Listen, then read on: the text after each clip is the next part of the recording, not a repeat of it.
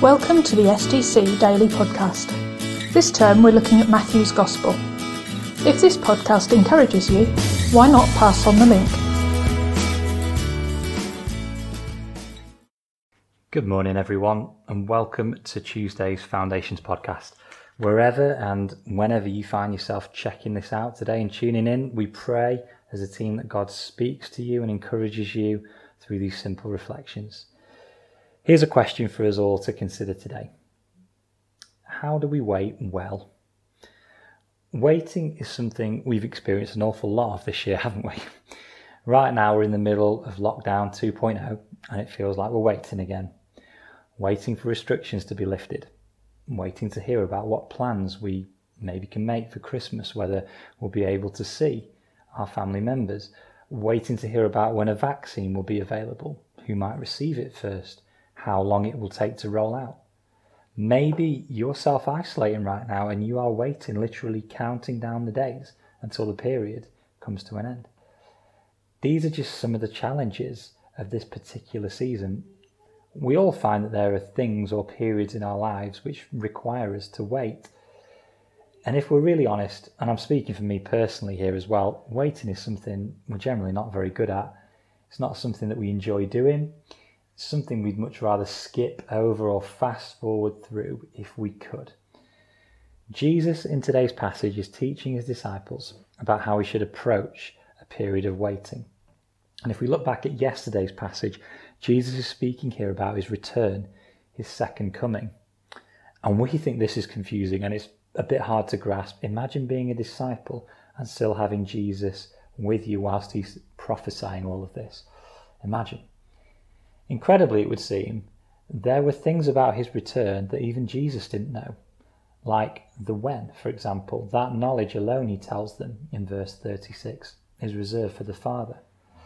But what Jesus did know is that his friends were going to find it really hard when he left them, and so he began to teach them about how they were to approach that next period where he was absent and they were waiting. And over the next two days, we'll, we'll see Jesus speak out a series of parables to kind of unpack this further, two of which we have in today's passage. And for us today in Sheffield, in the year that is 2020, we're asking the question what can we learn from these verses about how we, as Jesus' disciples, might approach our own period of waiting that's happening right now? Jesus says this in verse 42 Therefore, keep watch because you do not know on what day your Lord will come. The first thing we see is that as his followers, times of waiting are also times of watching. Jesus speaks about this in the terms of owning a home, that the owner doesn't know if and when their house might be broken into, but if they did, they'd keep watch during the night so that they were ready and alert to the danger of any intruder. The image of being vigilant and on guard against an enemy threat we see used a number of times in the Old Testament too. Think the watchman on the city walls, for example. Waiting involves watching. And then in the second parable, Jesus speaks about two different servants given the task of managing a household in the absence of the boss. One servant works hard, he stewards the responsibility and resources he's been given well. And Jesus says of this good servant, reading from verse 46, it will be good for that servant whose master finds him doing so when he returns. The other servant, in the absence of the master's direction, becomes abusive to his fellow co workers and lazy about his work, spending his time eating and drinking to excess, only to find that when his master returns, he's called to account for his actions. And the final verse of this passage paints a frightening picture of the impending judgment upon that wicked servant. Faithful waiting also involves working. So, what do these two parables have to say to us today in the midst of lockdown 2.0 in this time of waiting? Jesus shows us that we are to be watchful, awake, and alert. Being watchful looks like guarding our own hearts. We talked about this yesterday, but also our relationships with others too. In this period where tensions are high, where we feel frustrated and under the pump, the enemy can have an absolute field day in using that to sow disorder and division amongst us. How do we counteract that? We read in James that believers are to be quick to listen, slow to speak, and slow to become angry. The quick, slow, slow, as I've heard it described. How often do we find it's the other way around with us when, we when it comes to interacting with others? Do you know, listening is such a powerful way in which we love and we serve other people. It's this simple act of stopping whatever we're doing and really focusing our attention on another that not only affirms them, but it enables us to better connect and relate to those around us. Are we being watchful when it comes to how we relate to one another? Are we alert to where the enemy might be trying to wheedle his way in? Are we mindful of the need to really listen in a time where many of us right now are distracted, frustrated, and looking inwards?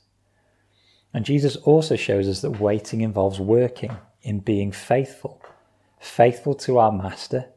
Again, we spoke about this yesterday about pressing into God through His Word every day, but faithful also to our people, to our families, to our communities, and our church.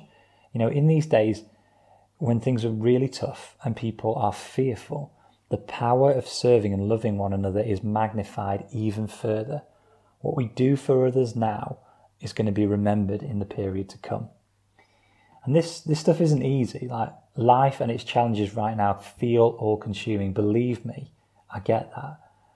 That's why we need the Holy Spirit to come fill us, to open our eyes, to be alert and ready, that we may be on our guard against where the enemy is trying to sneak in and divide us, and that our hearts may be open and awakened to the response, to respond to the need that we see all around us. Let's pray together today. Jesus, we bring before you the frustrations of this present season, of all that's happening around us and to us.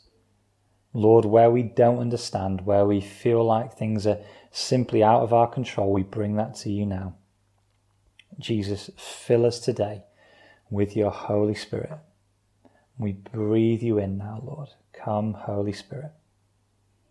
Lord, open our ears and eyes that we may hear and see one another better today, that we may listen and love well. Help us to be watchful in prayer and faithful in action today for you, Lord, and for your kingdom. Amen.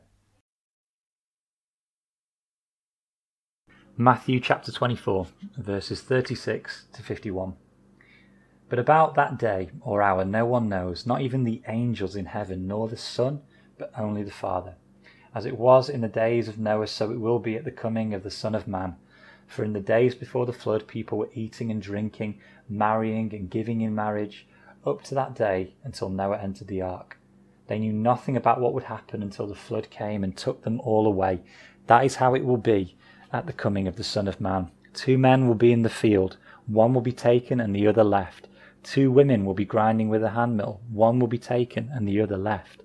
Therefore keep watch, because you do not know on what day your Lord will come. But understand this if the owner of the house had known at what time of night the thief was coming, he'd have kept watch and would not have let his house be broken into. So you also must be ready, because the Son of Man will come at an hour when you do not expect him. Who then is the faithful and wise servant, whom the master has put in charge of the servants in his household to give them their food at the proper time? It will be good for that servant whose master finds him doing so when he returns. Truly I tell you, he will put him in charge of all his possessions.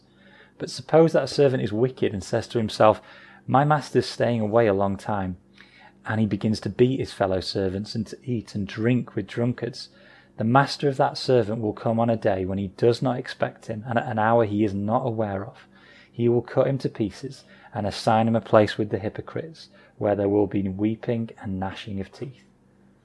This is the word of the Lord. Thanks be to God.